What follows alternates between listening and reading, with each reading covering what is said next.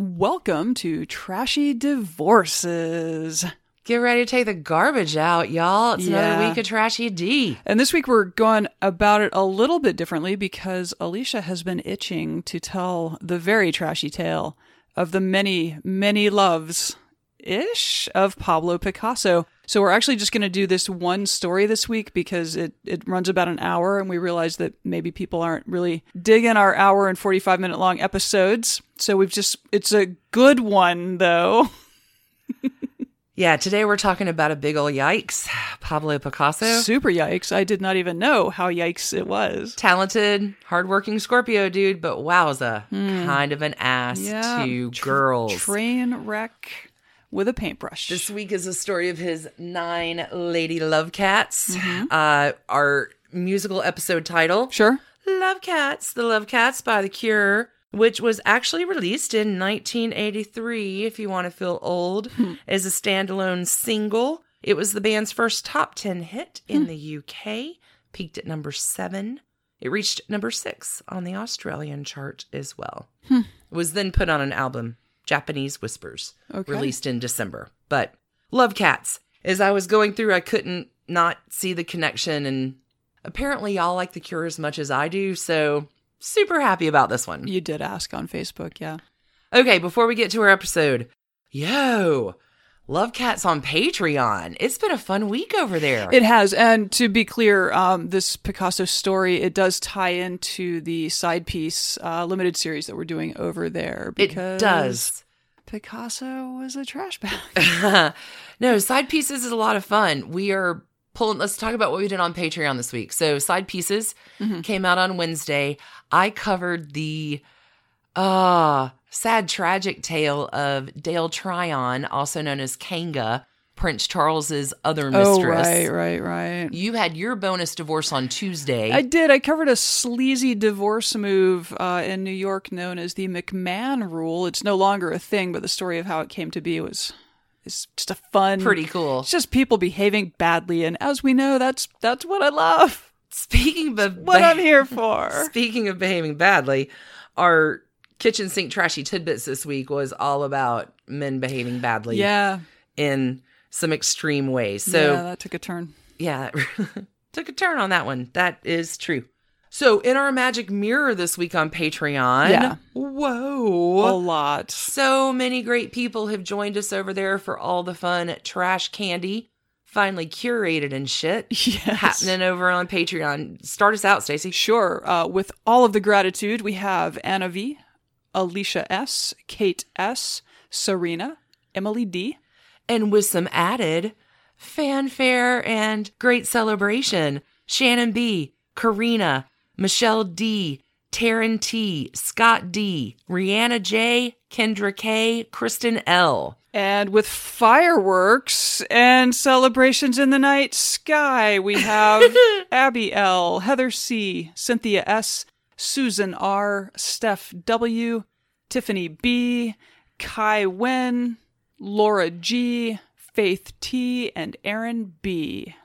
Thanks, friends, for joining us on the Patreon. We hope you are having as much fun as we are with all the trash candy over there. And also don't forget Trashy Impeachment, Stacey. Oh, sure. And we'll have, I think, another episode for that probably on Tuesday. I am keeping notes, though. There's so much happening. It is a fire hydrant. And y'all, there are 4 of those up so far. If you want our rundown of what's happening, you can go to patreon.com/trashydivorces, and those are all access to the public. Yeah, and you can search by the tag impeachment if you're having trouble finding all 4. So there you go.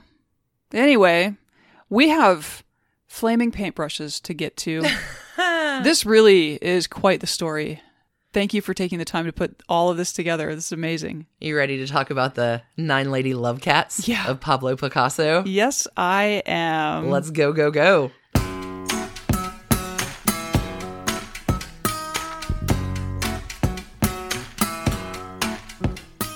right, Alicia, I've been listening to you growl and giggle as you've been writing this for days. So for days and days. I am excited to hear about this trash pile. The 9 lady cat loves of Pablo Picasso. Yeah, 9 lady cat loves. We're tying it into Love Cats. Have paintbrush, will adulterer. The Pretty much.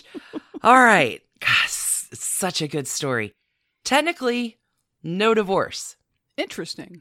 We have a 30-year about-to-be-divorced thing happening, but no technical divorce, but a lot of trash. I'm hoping the trash content fills you up to outweigh the never actually got divorced. Okay. Oh, it's such a good story. Okay. Pablo Picasso. Oh, man. Born October 25th, 1881. He's a Scorpio man. That's probably all I need to say.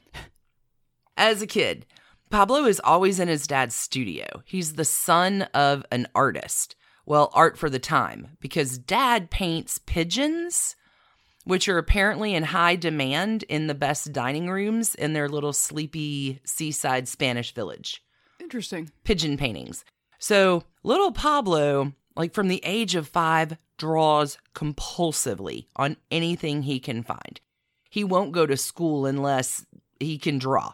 Like his sketchbooks are filled. The kid is definitely a visual learner, but his need for capturing the world around him in sketches almost gets compulsive. He's manic about it to where the outside world doesn't exist when he's drawing. When his attention is focused on something, it is a compulsive, manic thing, and he's always looking for new challenges to draw.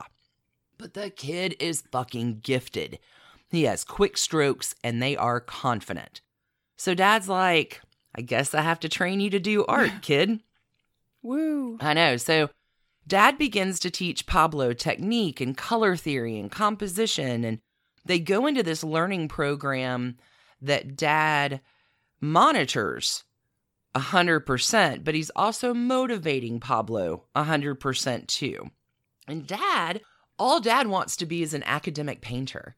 And he looks at his son like, whoa, buddy, you could probably be an academic painter. That's my dream. Does that mean like a fine artist as opposed to a like a commercial teacher, artist? Like an academic painter, like I paint for study and I teach other, like a professor. Okay. Professor of painting. But instead he's painting pigeons for commercial sale. And going fucking broke. Like not, like, I mean, he... So you're saying the pigeon market was not super lucrative. Not exactly. But dad takes Pablo under his wing to paint pigeons, right? That's funny. Okay. All right. Pablo paints and dad's teaching him, and he paints his first painting in oil at 8.5. And like his brush strokes are a little uncertain, but for an 8.5-year-old on your first oil painting, it is whoa. And from the age of 8.5, Pablo begins to learn how to paint like he has to draw. And so his paintings now are growing more and more confident by the day. Okay. At the age of 10, dad achieves his dream. He gets He gets a job as a drawing teacher. Cool. Okay. In Corunna. Looking up. Well, it's totally like they've lived in sleepy southern Spain. Now they're going to northern Spain, and it is culture shock. It is an austere, wrapped-up, tight town. It rains all the time. The houses are close together. There's no sunshine. There's no bullfighting. There's no friends. Like, it is... That's so funny, because I think of Spain as very sunny, but obviously the rain in Spain falls mainly where Picasso lives. At 10, that's true. So, for poor dad, like, this melancholy mood is set in, and dad just watches the rain every day. Mm. Like, it is... Like he's sapping his strength. Gets part of his dream. Like, oh, I'm a drawing teacher. We got a steady income. Things are looking up, but... They relocate to a place he hates. Right. So there's definitely some kind of imago thing going on here. And Pablo is watching the psychological collapse of his father. But Pablo, making the best of it. He's drawing. There are new things here to observe. He's never seen these things before. Rocky coastlines. And grays and muted, like he's used to sketching bullfights, not rocky coast. Okay. Different vibes. He's an observer. So at 14, the student becomes the master. Dad, in his melancholy mood one night, this is like a legendary story. It's like, Pablo, just, can you finish the painting for me, son? And Pablo goes to the canvas and paints the most artistic, you know, like it's done in this dramatic sweep of a gesture. Dad's like, "It's you, kid." And he hands over his palette and his brush and like kneels before him. And like, Dad knows at this point he's taken Pablo as far as he can. And this admitting of, oh my God, my kid is 14 and he is already better than what I've worked my whole life to achieve. It's probably no help on Dad's confidence. These things happen though. So he sort of passes the torch. Dad, on the flip side, does get a job that he wants as a teacher of drawing in Barcelona after this. So things kind of look up for Dad. April 1895, everybody heads on down to Barcelona. Pablo, at 14, enrolls in the School of Art where Dad is teaching.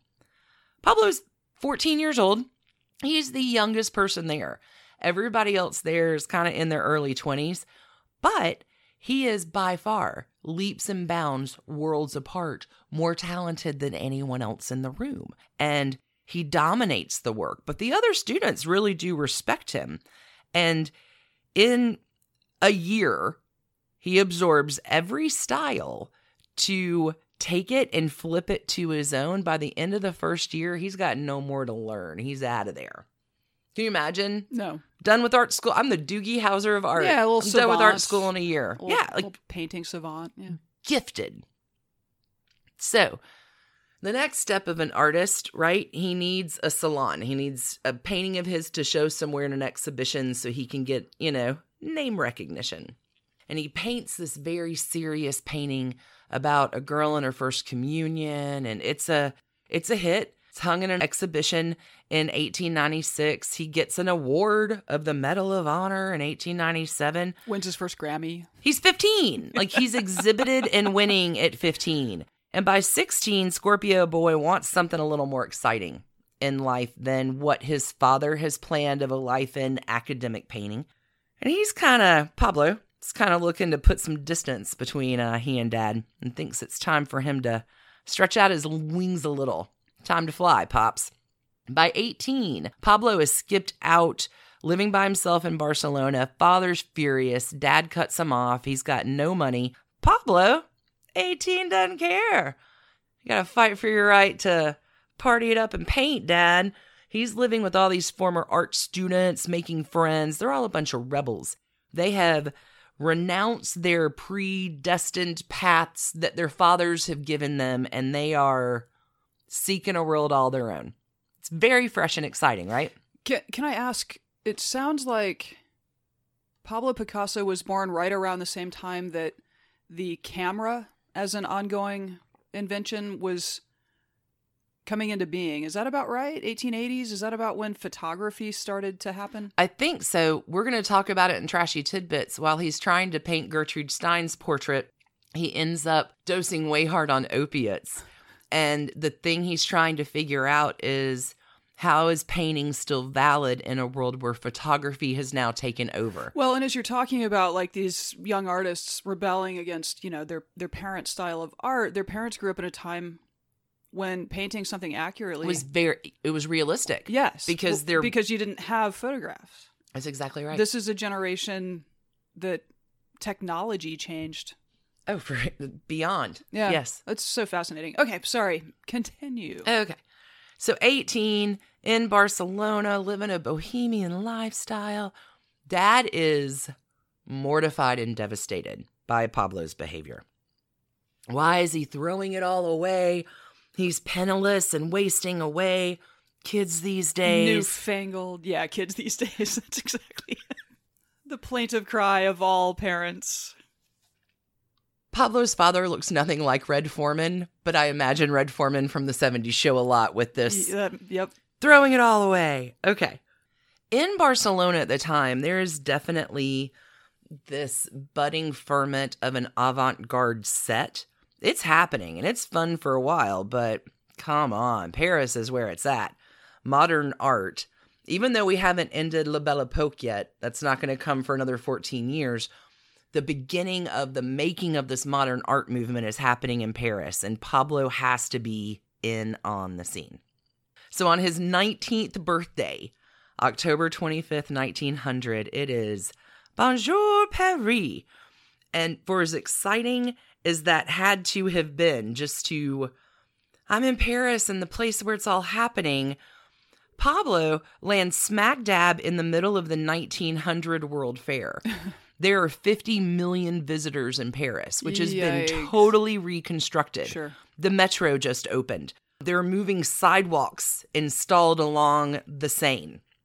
Wow. I know. So accompanying the World's Fair is this exhibition at the Grand Palais of 100 years of French art. And it's fucking free. So Pablo can go walk through and look at great masters every single day. Plus, Paris looks like a giant theme park on LSD. Yeah. So think about this kid like a visual learner, a visual artist. He doesn't know one word of French. He's totally unknown. But oh, Scorpios. Huge ambition and an overwhelming desire to work. Scorpios get it done. And Pablo is not going to waste any time. Okay, so this is Paris in 1900. Like, let the good times roll. It is debauchery central. Way better than Barcelona. And this town is filled with some easy virtue honeys and dancers and waitresses. And there are like, it is... And Pablo, up to this point, has been painting pigeons in his dad's studio, right? Like, shielded kind of from love. He's been busy with art and his obsessive dad and very little taste of the, how do you say, freedom. So he and his buddy from Barcelona have come to Paris. It's another artist whose last name is Casagemas. Casagemas. Casagemas. Casagemas. No. Casagemas. They find a place in Montmartre, up in the hills overlooking the city. Lots of stairs to get up there. It's high on a hilltop, looking down on the city of Paris. Okay. In 1900, Montmartre is a village filled with artistic bohemians. They are all penniless artists, fed by passion in the work, and like, good for Pablo. His work is noticed by a dealer pretty much immediately who can sell, like, Pablo, I need you to paint this thing on demand. He sells them, like, quick. He's getting a payment of 150 francs per month for these paintings on demand. So Pablo has walked into Paris, gotten a steady gig, makes a living at art, like... Come on, Pops. This was fucking easy. Right. Like, for what? There's girls and I'm... Why did you struggle? Yeah, everything's groovy. And Casagemas and Picasso meet these two girls that become their models and friends, Germaine and Odette. And Germaine and Casagemas hook up, and Odette and Pablo are kind of knocking it around too. And Pablo's like, seriously, is it really this easy to find a mistress? Like, living's easy. It's a brand new world, life of pleasure. Anything is possible, and there is no calculation of any kind of risk. But there's a secret in the group. Germaine is intensely attracted to Picasso, and Casagemas can't get it up with Germaine. He's totally impotent. He is shy and awkward around girl. Like, it's just not as, and he is so consumed with love from her that he cannot consummate this passionate love. So he falls into a deep depression. He attempts suicide once. Jeez. And that's when Pablo is like, this is December 1900. They've been in Paris 6 weeks. There's a lot going on. Okay. And there's so much living left to do. And Pablo's like, hey, buddy, let's go on back to Spain, get a change of scenery around for the holidays. So they head back to Spain. And poor broken-hearted dude is still writing letters every day to sweet Germaine. And it was going well enough until Casagemas acts so badly in front of Picasso's family that Picasso puts him on a boat back to Barcelona. Yikes. Like, he apparently went out of line that much.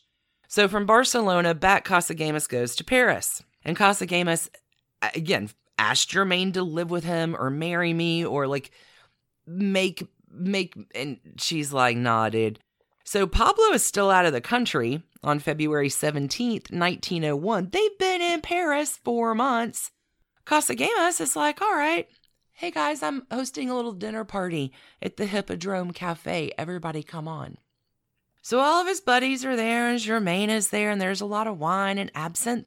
And Casagemas, in one final sweeping gesture, begging Germaine for her love, which is again denied, he takes out a gun, shoots her, misses, she falls to the ground, he turns the gun onto himself. He dies that evening. Oh my God. Just there with his group of friends? Mm-hmm. Just kicking it. Just hanging out at the Hippodrome. Wow. Okay. That is upsetting. Picasso returns back to Paris in May. Goes back to the studio he shared with his dead friend, but there's no time to grieve because his agent has secured an exhibition for Picasso with the dealer of Renoir and Cezanne. Yikes. It's a big fucking deal. Yeah. So in a month, Picasso needs to paint 60 canvases. 60. May and June of 1901, Pablo is frantic. He's painting 3 canvases a day. It is energetic, and the show, woo, is a great success. And here he is, young and unknown, with such confident, assured work. And he isn't imitating anything. His paintings are very Belle Epoque in this, but it's he's great. He's selling paintings, and the press carries articles about him. There's a photo of him made with his little gang in a velvet suit. Mm-hmm. 1901, it's this breakthrough year. But once the success is settled, Pablo has time to make Germaine, Lady Cat Love No. 1, and mourn his friend. And his paintings change. And this begins the 3-year period of his art known as the Blue Period. When you hear about Picasso's Blue Period, he is obsessed with painting the image of his dead friend over and over and over. And one of these paintings, he actually keeps hidden and with him for, I've seen it both ways, the next 50 years, the next 65 years, until his death. It's just like these paintings are in Picasso's own collection as an artist of the things that you have that you'll never sell because they mean too much. So all the blue painting is happening. Color's gone, where his last exhibition was bright and colorful and movement and Belle Epoque. This is somber and blues and grays and flat. It's death. It's beautiful work, but sure. Okay. So you're saying his second album took a real turn. For sure. So all the blue painting and all the guilt happening, because now he's with Germaine and, like, he can't do it. Bails on Germaine. Lady Cat Love No. 1 out. And he's done with it. He's done with love. He will actually paint her in the future in a really famous painting of his, but the romance is done and he is going to continue, like, mourning his friend. He's 20 and he stopped doing the paintings he was doing before. Now he's painting blue, like only blue, and like all the underside of the pleasures that we once had and all the things that consumed his friend. And this period lasts for 3 years. Picasso has no agent, no money. He is 21 and fucking broke. And at 21, fucking broke, he has to admit failure and heads on back to Barcelona. To dad. To dad, right? Pablo's lost. He's still painting, and I'm sure, like, dad's like, haha, it turns out it wasn't that easy, son. He hangs out in Barcelona till, like, 1903. By 22, he completes a pretty good work that gets him back on track, and I guess he's done with blue, because he's about had enough of the period he's been in, and he's ready to try Paris again. So in April 1904... Pablo heads back for Paris for good. He is 22. That will be his home base location for the rest of time. Goes back to Montmartre. Now he's in the Bateau Lavoir. This is an old piano factory. There is no gas, no electricity. It is freezing in winter, hot in summer, but it is free. And there are 15 other artists that live and stay and work there. And Picasso will be here from 1904 to 1910 and will remember this as his happiest and most productive period. He later recalls that during this time. This is when he really felt like an artist, not an animal of curiosity. Like, he's about to break through. Like, he comes back in 1904. By 1914, he's the shit. But this decade that before his second breakthrough, which is his real success, he remembers this time as his best time. Okay. So if Montmartre was bohemian before, it is now 4 or 5 years later, and even more so. So he pals around with people like Max Jacob, who teaches him French, Apollinaire, the super famous poet of the day, along with some other writers. They're called the Picasso gang. They eat together, they drink together, they travel together, they stumble up all those stairs drunk at night to get, there's a fuckload of stairs to get to Montmartre. Yeah. All of his friends from this point on, because Casagemas was an artist, all of his friends from this point on will be writers and poets, with the one exception of Georges Braque. Picasso and these writers and friends, they kind of have this symbiotic thing because Pablo can paint it, but his writers and poet friends write it. And it's a very comfortable sort of feeling with each other. Pablo will make his inclusion with writers and poets because they have a different sort of language. Right. He has the vision, they have the words. Now we're going to enter Lady Cat Lover number 2. Her name is Fernande Olivier, La Belle Fernande. 1904, she is a married professional model, but Picasso pursues her relentlessly. And one night, soaked from a rainstorm, the Bateau Lavoir is right there. I'm rolling my eyes. She knocks on his door, and he's like, "Would you like to see my studio?" And okay, sorry, this is a classic. No gas, no heat, no electric. Like, it is the most miserable hovel of a fucking place. Warmed by their love. She walks in. It's a fucking mess. It is cold. There are cans all over the place. It is not clean. Fernande spends the next 6 years living there with him. And colors return to his canvases. It's love, and things are wonderful with love, and life is about to amp the hell up for our boy Pablo. So what happens? You may have heard of this lady named Gertrude Stein. And she's a wealthy American heiress chilling out in Paris with her brother Leo. And the two of them are in the process of building the largest collection of avant-garde paintings ever assembled. She's in on the scene.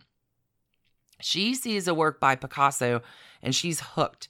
She pays 800 francs for it, which is a small fucking fortune. Yeah. And one day leaves Montparnasse, stumbles on up to Montmartre, knocks on his little studio door unannounced, and buys another 10 paintings from him. So she's a major patron, is what you're saying. She just got yes.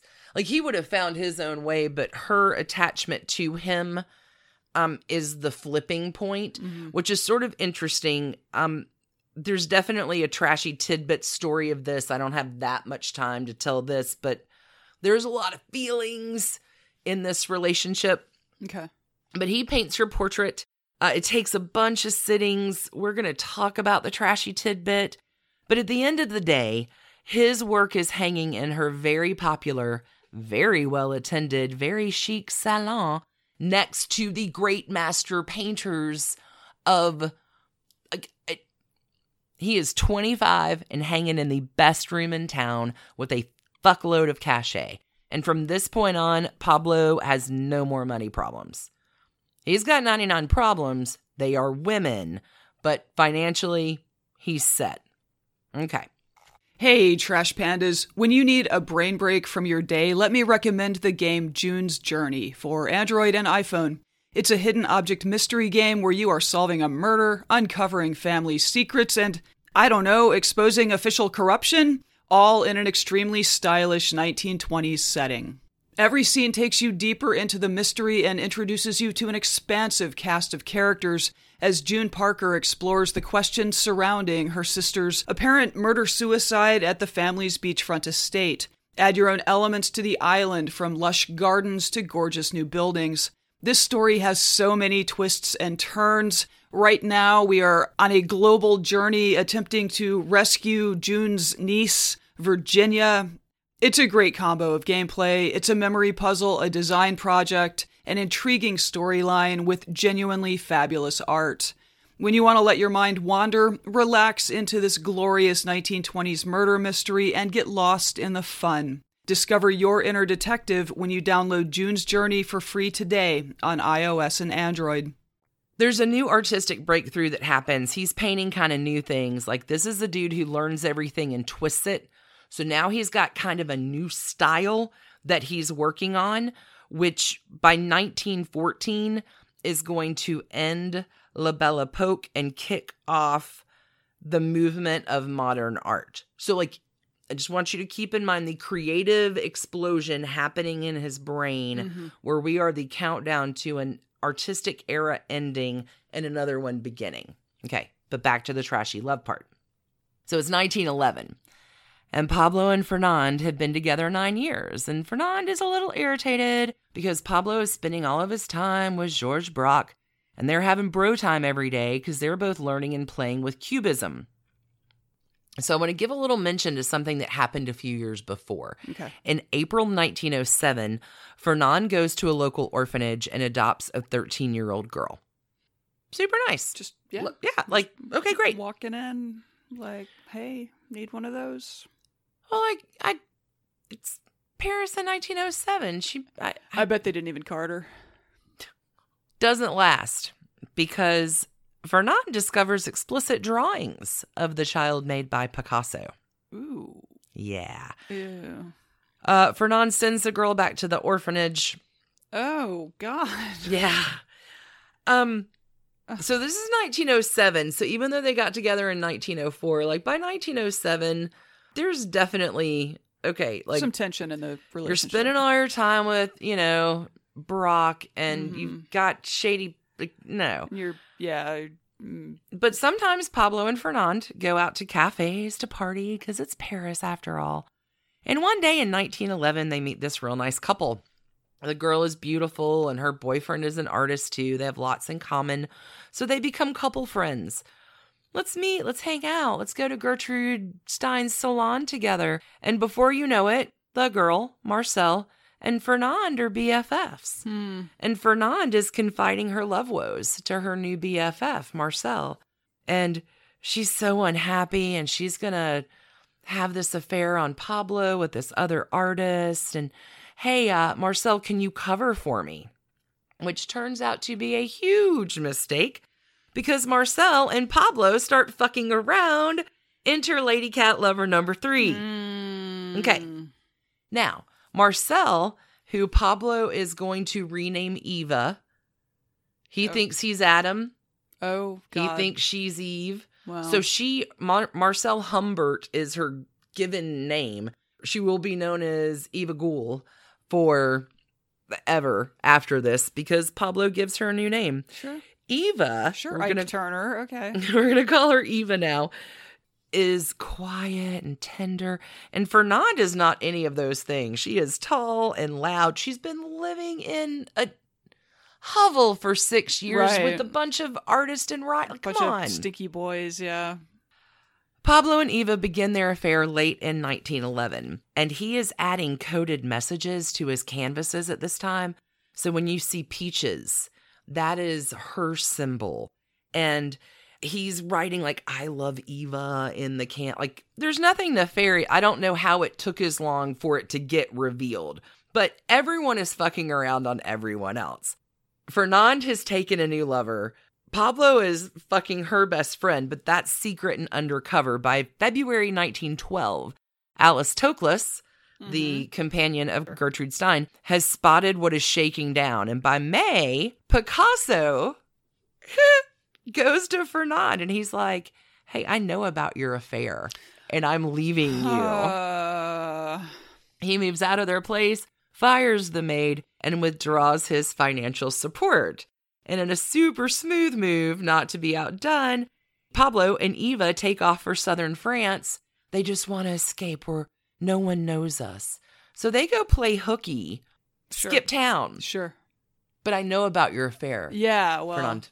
And It's I'm out. Can't believe you'd be unfaithful to me. Not to be outdone, Fernande is like, no way is that girl taking my man. So she leaves her new lover, hightails it around the country, following Pablo and Eva to try to get her man back. But Pablo and Eva are like packing up. Don't tell her we were here, and skip into the next. My God. I know. All right. I didn't know any of this. Oh, it's so crazy. Eva, I guess, I don't know. They're escaping in the middle of the night, and like Eva wins the day, or at least Pablo. I don't know if she wins the day. So I want to wrap the story of Fernande. Legit, all it has taken is for Picasso to get some fame and success, and she's dumped. And remember, she has no legal right to anything because she's still married to her first husband. Oh, God. Okay. She takes odd jobs. She does write a memoir in 1930, which is published in serialized form called Loving Picasso. She's down on her luck, but remains largely forgotten until 1956. She, at this point, is deaf and suffering from arthritis. She goes to Pablo and persuades him to help her out with a stipend financially in return for not publishing anything else about him. She dies in 1966. It's just tragic. This is the woman who knew and loved him before he became the... Pablo Picasso. Yeah, the man, the myth, the legend. Yeah. So Fernande is out. And remember, Eva's in play now. Mm-hmm. So by 1913, Pablo's talking marriage with Eva. And let's go meet my family. Sadly, Daddy Picasso passes away in May of 1913. And in that same year, Eva develops tuberculosis, maybe some form of cancer. No, it's... kind of undetermined. Sure. But Eva dies in Paris, December of 1915. My. And Pablo is, a wreck. 3 up, 3 down. Dude, antibiotics. I'm not even joking. Antibiotics are going to become a big deal in just a minute. Oh, hang good. Tight. Great. Okay. So Pablo's mourning the loss of Eva until about 1917 when Lady Cat Love number 4 comes along, Olga Koklova. Oh, this is...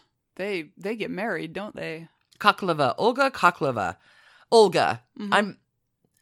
Picasso. Come for the trashy divorce, stay for the pronunciation. Okay. Olga is a ballerina in the Ballet Russe, taking part in Paris. Like, it is... Zelda and Scott have an attachment to this. Ernest and... it is a big fucking deal in Paris at the time. Not only because of the dancing, but the choreography and the sets and the costumes, because the Ballet Russe is using all of the talents of people around, making this modern thing of this very classical ballet happen. It's amazeballs. So Pablo is designing the costumes and sets for one of these shows. And in May 1917, Pablo meets Olga, who promptly leaves the show to stay with him. He introduces her to the family. They're living together in Paris by the end of the year. And in July of 1918, woo, celebrate good times. Olga and Pablo are married. Woo! It's her first marriage. Life's great. Yeah. They have a son in 1921, Paolo. And their relationship is going to deteriorate from this point on. Perfect. Because you see Lady Cat Love, what we number love 5, in trashy divorces, is going to walk in the door in 1927. Jesus, okay. And her name is Marie-Therese Walter. And Pablo and Marie-Therese are going to start a secret love affair. Secret. Which is why we don't know about it. That goes on for 8 years until 1935 when the wife Olga finds out about it. Oh, my God. Mm-hmm. Oh, Olga only finds out about it when her friend tells her that, Marie-Therese is pregnant too. Oh my God. Olga's done. She takes off with Paolo to the south of France and files for divorce. And Pablo's like, you're not getting in my anything. I'm not going to split my assets. And Olga is like bitterly opposed to the whole thing. Like, how dare the fuck you do this to me? Instead, she impounds his work until he comes to terms with eventually paying her a large allowance. They live separately until her death in 1955. Yikes. So she remains Mrs. Picasso. 2 decades. Mm-hmm. Good Lord. Okay. She dies his legitimate wife, never granted, super trashy, no divorce. Yikes. Isn't that crazy? I mean, I had heard... and she leaves him 20 years before. Yeah, notably in Hannah Gadsby's Nanette, she goes off on how shitty Picasso was to women. Oh, yeah. Didn't know. Well, here's your backup. Know. Okay. Yeah. Okay. So this trashy non-divorce is going to play out for the rest for the next 20 years. But let's back up the bus a little to talk about Marie-Therese. Okay. She's going to be Pablo's side piece for 9 years. Hmm. Like, he's got a 10-year rule. Yeah. Mm-hmm. All right. So their relationship begins when she is 17 and he is 45. Yikes. Married with a kid. Pablo's smitten. He sets her up in an apartment on the next street. Eventually, that becomes across the street. And now all of these blondes are appearing in his paintings. Like, how Olga wasn't suspicious as fuck, I have no idea. Because this sort of almost splits. He's already been in Cubism, but now he's playing in two faces. These are the mirrors. These are the double images that don't balance each other because it's all such a 8-year-long secret affair with the hot blonde that lives across the street. Poor Olga. Okay. All of his art becomes about desire and fear, and it's like Cubism on parade with splitting faces. Like, dude has some really unresolved feelings about women. Just leaving that there. So this affair is all kinds of, like, down low. Marie-Therese gets pregnant. Olga's friend's like, hey, I gotta tell you something. Their child is born in 1935, a daughter named Maya. And they're happy enough, I guess. They never get married. But that 10-year countdown is coming up. So Marie-Therese, who inspired all of these works and mother and child motifs, is going to get cheated on with Lady Cat Love number 6, who comes along in 1936, Dora Marr. So this is a year after his wife learns of the affair and, like, moves out. And God, keep going, bud, keep going. No, I mean, they don't really end. I know, but I mean... Like, he's going to continue to see Marie-Therese all through his relationship with Dora Marr. Okay, so this guy is a trash bag. Yeah. So Dora is a budding young photographer. She is a big deal in surrealist circles. And hey, she can speak Spanish too. And she is plotting for the 54-year-old Picasso. She is 29. They meet in 1936 in a cafe in Paris. The story of this first encounter is told by the writer Jean-Paul Crespel. Quote, the young woman's serious face lit up by pale blue eyes, which looked all the paler because of her thick eyebrows. A sensitive, uneasy face, with light and shade passing alternatively over it. She kept driving a small pointed penknife between her fingers into the wood of the table. Sometimes she missed, and a drop of blood appeared between the roses embroidered in her black gloves. Picasso would ask Dora to give him the gloves, and he would lock them up in the showcase he kept for his mementos. Like, I think about Dora Marr, and I think, like, Angelina Jolie, like that kind of, like, I'm going to put a knife in my... Super goth. Oh, all right. Super goth.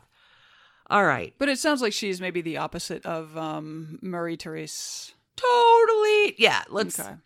Debbie Reynolds, Elizabeth Taylor. It's around, night and day. So we're Marie-Therese, we're all these paintings of blonde and mother and child. And Dora is the tear. She's much darker. The angles come. Like, the art history in this is fascinating, but we're here for the trashy divorces. Okay, so he starts fucking around with Dora, but he's still continuing to see Marie-Therese. And... eventually pits the two of them against each other. There are rumors that there was a big physical fight between the two of them. Yikes. He has become physically abusive with Dora. Oh, good. I'm probably sure Marie-Therese too. By 1940, Marie-Therese and her daughter Maya are like, we're out of here. Yeah, good. Pablo will continue to support her and his child financially, but the love affair is pretty much done. By 1943, Pablo and Dora are seeing each other less because a new lady cat, time clock kicking, it's going to be happening. In 1945, poor Dora has a mental breakdown. She's admitted to a psychiatric clinic, and she continues to see Picasso intermittently, but as of this, they're kind of done. Pablo sort of ruins her. She turns to religion to get over her heartbreak.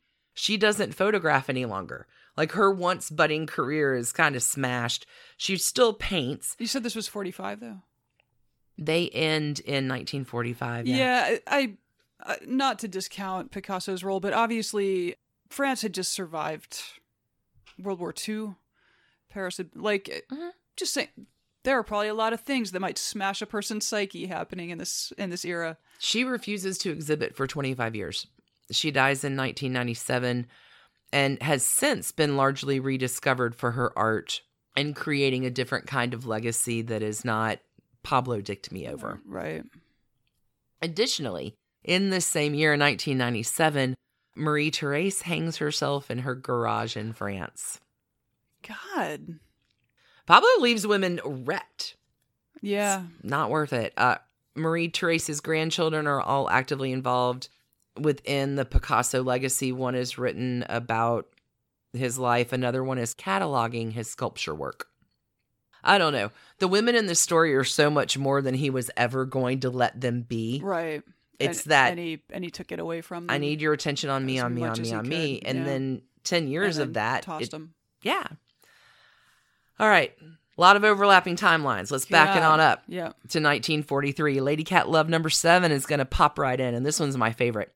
Françoise Gilot.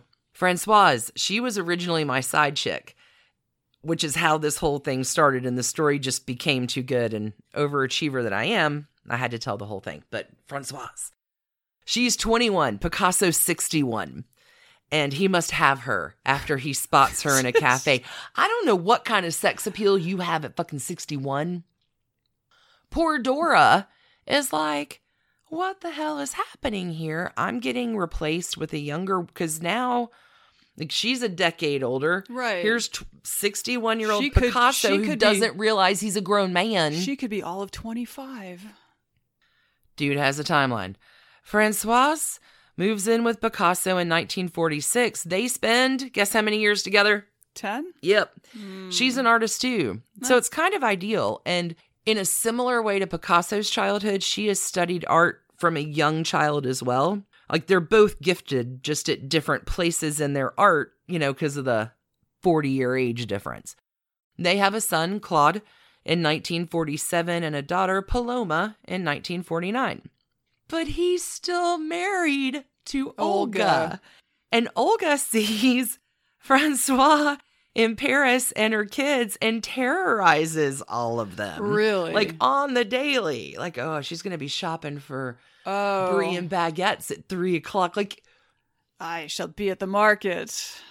Françoise puts up with a lot. Yeah. Pablo physically abuses her too. Great. They never marry. She leaves him in 1953. Good for her. When she does leave him, Picasso tells all the dealers in town not to carry her work anymore. What a dick. Dickbag. So she kind of does everything she can to distance herself from him. And he retaliates against her professionally. That's cool. Yeah. That's cool, Pablo. Cool. Hashtag cool. Me too. In 1955, she does marry another artist. They have a daughter. That marriage lasts for about 7 years. They divorce in 1962. In 1964, she writes a book called Life with Picasso, which sells 1 million copies. Even though there are legal challenges from Pablo trying to stop the book from being released. From this point on, Pablo refuses to see Claude and Paloma. Oh, God.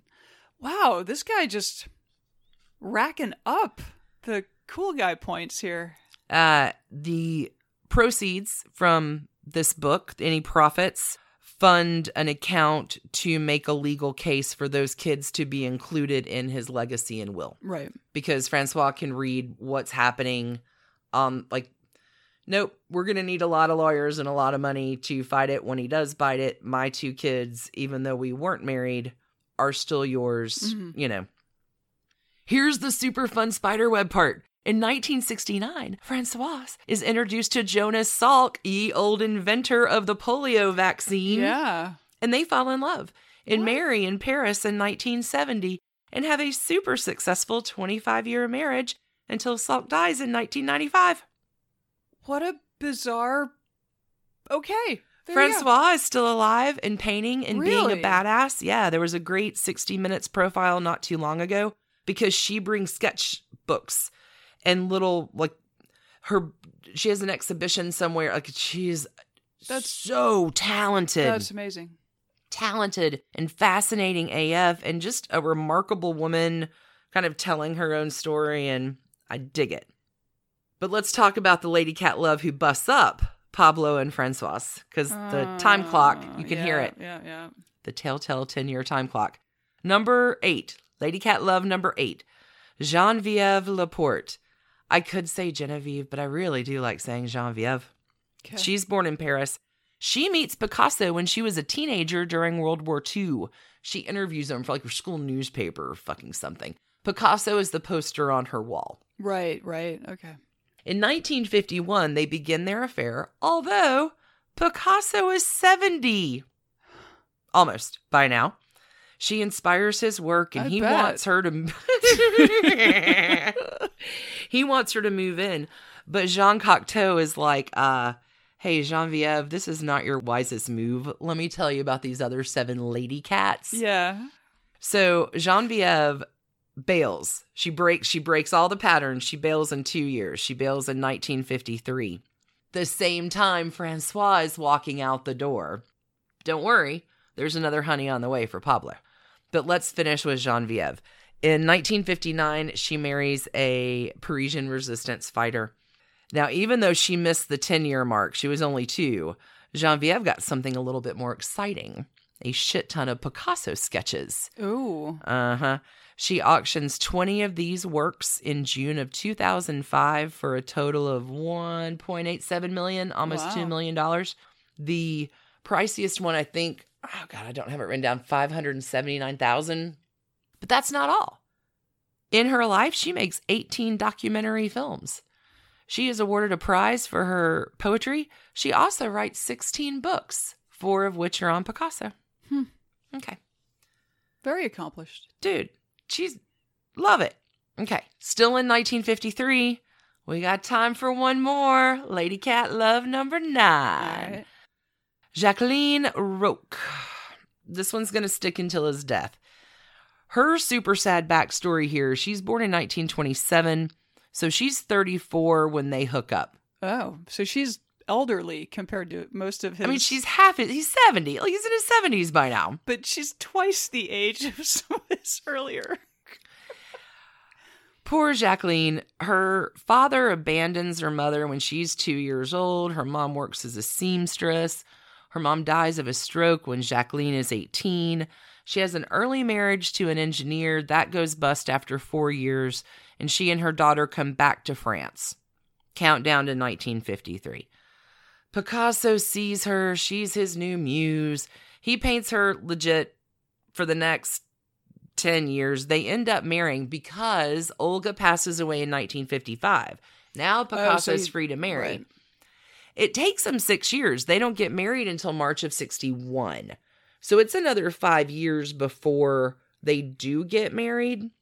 Jacqueline and Pablo remain married until his death in 1973 at the age of 91. Good God. He paints roughly 400 portraits of her. She is a recurring theme in his later works. And she has the kind of darkness, the dark look of Dora Maar in contrast to Geneviève. Like, he really does play this double-sided thing. Anyway, she's the wife, and she should have control over his estate, but Pablo isn't a paperwork kind of dude. So when he dies, he leaves no will.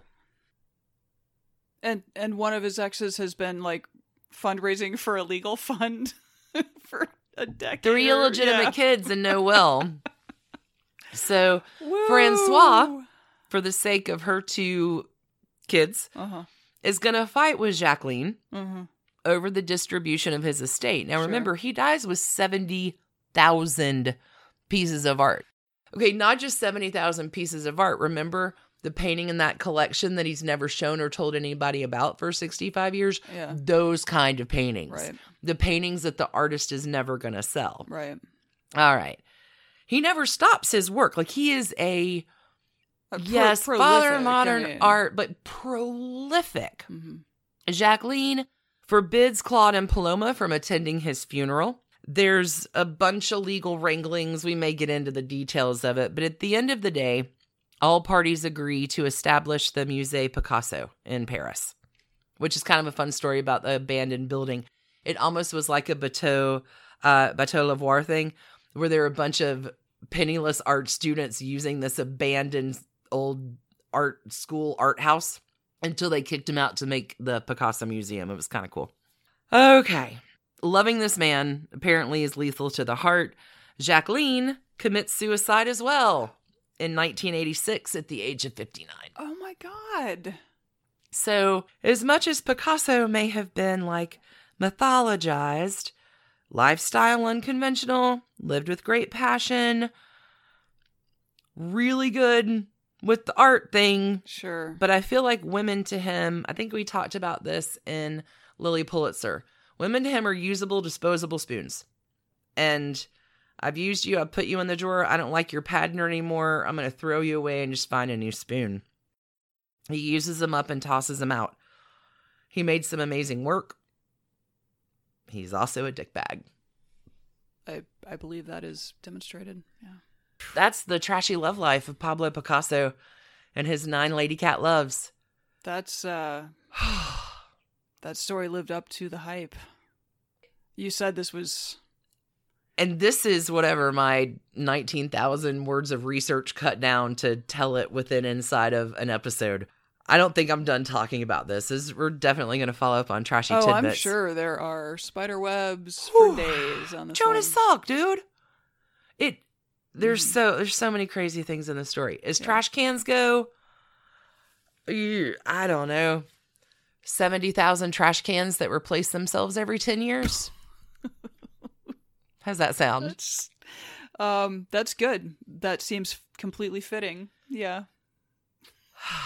I need a glass of wine and some butter and a croissant after that. Yeah. Hey, y'all, sorry for all of my slaughtering of pronunciations.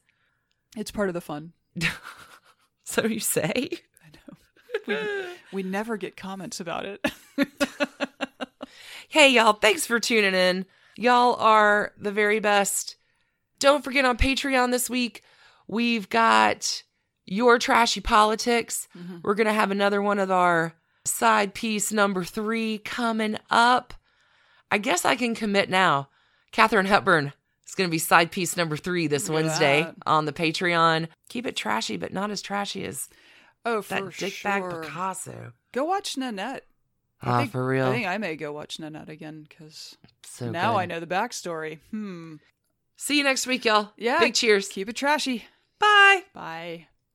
And thanks to you for listening. Trashy Divorces is a Hemlock Creatives production, created and produced right here in Atlanta, Georgia by us, Stacy and Alicia, with a little research and writing help from the brilliant Melissa O. Our art is by Sydney V. Smith. That's Sydney V. Smith at carbonmade.com.